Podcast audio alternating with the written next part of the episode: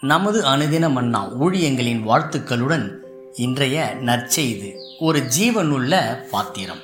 இன்றைய வேத வாசிப்பு சங்கீதம் ஒன்றாம் அதிகாரம். துன்மார்க்கருடைய ஆலோசனையில் நடவாமலும் பாவிகளுடைய வழியில் நில்லாமலும் பரியாசக்காரர் உட்காரும் இடத்தில் உட்காராமலும் கர்த்தருடைய வேதத்தில் பிரியமாயிருந்து இரவும் பகலும் அவருடைய வேதத்தில் தியானமா இருக்கிற மனுஷன் பாக்கியவான். அவன் நீர்க்கால்களின் ஓரமாய் நடப்பட்டு தன் காலத்தில் தன் கனியை தந்து இலையுதிராதிருக்கிற மரத்தைப் போல் இருப்பான்.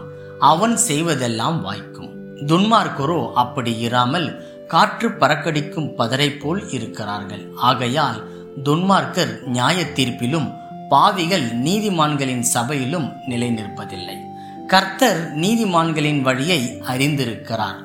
துன்மார்க்கரின் வழியோ அழியும். முக்கிய வசனம். கர்த்தருடைய வேதத்தில் பிரியமாயிருந்து இரவும் பகலும் அவருடைய வேதத்தில் தியானமா இருக்கிற மனுஷன் பாக்கியவான். சங்கீதம் ஒன்று ரெண்டு. தன்னுடைய தாத்தாவின் படைப்பை நினைவு கூறும் வகையில் பீட்டர் கிராப்ட் வேதாகமும் எந்த பதிப்பில் இருந்தாலும் அதை எடுப்பவர்கள் அதை புரிந்து கொள்வது மட்டும் அல்லாமல் வேதத்தை ஜீவனுள்ள பாத்திரமாக ஆயிரக்கணக்கான ஆண்டுகளுக்கு முன்பு இருந்தது போல இப்பொழுதும் பொருத்தமானதாகவும் ஆபத்தானதாகவும் உற்சாகமூட்டுகிறதாகவும் இருக்கிறதை அனுபவிக்க வேண்டும் என்று எழுதுகிறார். இளைஞர்கள் மத்தியில் ஊழியம் செய்த பீட்டருடைய தாத்தா ஜெபி பிலிப்ஸ் இரண்டாம் உலகப் போரின் பொழுது தன்னுடைய ஆலயத்தில் இருக்கும் மாணவர்களுக்கு உயிரூட்டும் வகையில் ஆங்கில வேதாகமத்தின் புதிய மொழிப்புரையை மேற்கொண்டார்.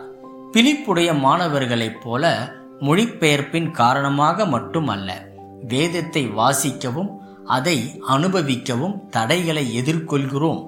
நேரம் ஒழுக்கம் அல்லது புரிந்து கொள்ள சரியான கருவிகள் இல்லாதிருக்கலாம். ஆனால் கர்த்தருடைய வேதத்தில் பிரியமாயிருந்து இரவும் பகலும் அவருடைய வேதத்தில் தியானமா இருக்கிற மனுஷன் பாக்கியவான் என்று சங்கீதம் ஒன்றாம் அதிகாரம் ஒன்று ரெண்டு கூறுகிறது. வேதத்தை அனுதினமும் தியானிக்கும் பொழுது நாம் எல்லா சூழ்நிலைகளிலும் எப்பேற்பட்ட கடினமானதாக இருந்தாலும் நாம் தழைக்க முடியும்.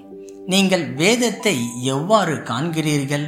இன்றும் வாழ்வதற்கான நுண் அறிவுடன் இயேசுவை விசுவாசித்து அவரை பின்பற்றுவதற்கான அழைப்பு ஆபத்தானதாகவும் தேவனை மனுக்குலத்தையும் மிக நெருக்கமாக அறிந்து கொள்ள உற்சாகம் மூட்டுகிறதற்கு பொருத்தமாகவும் இருக்கிறது.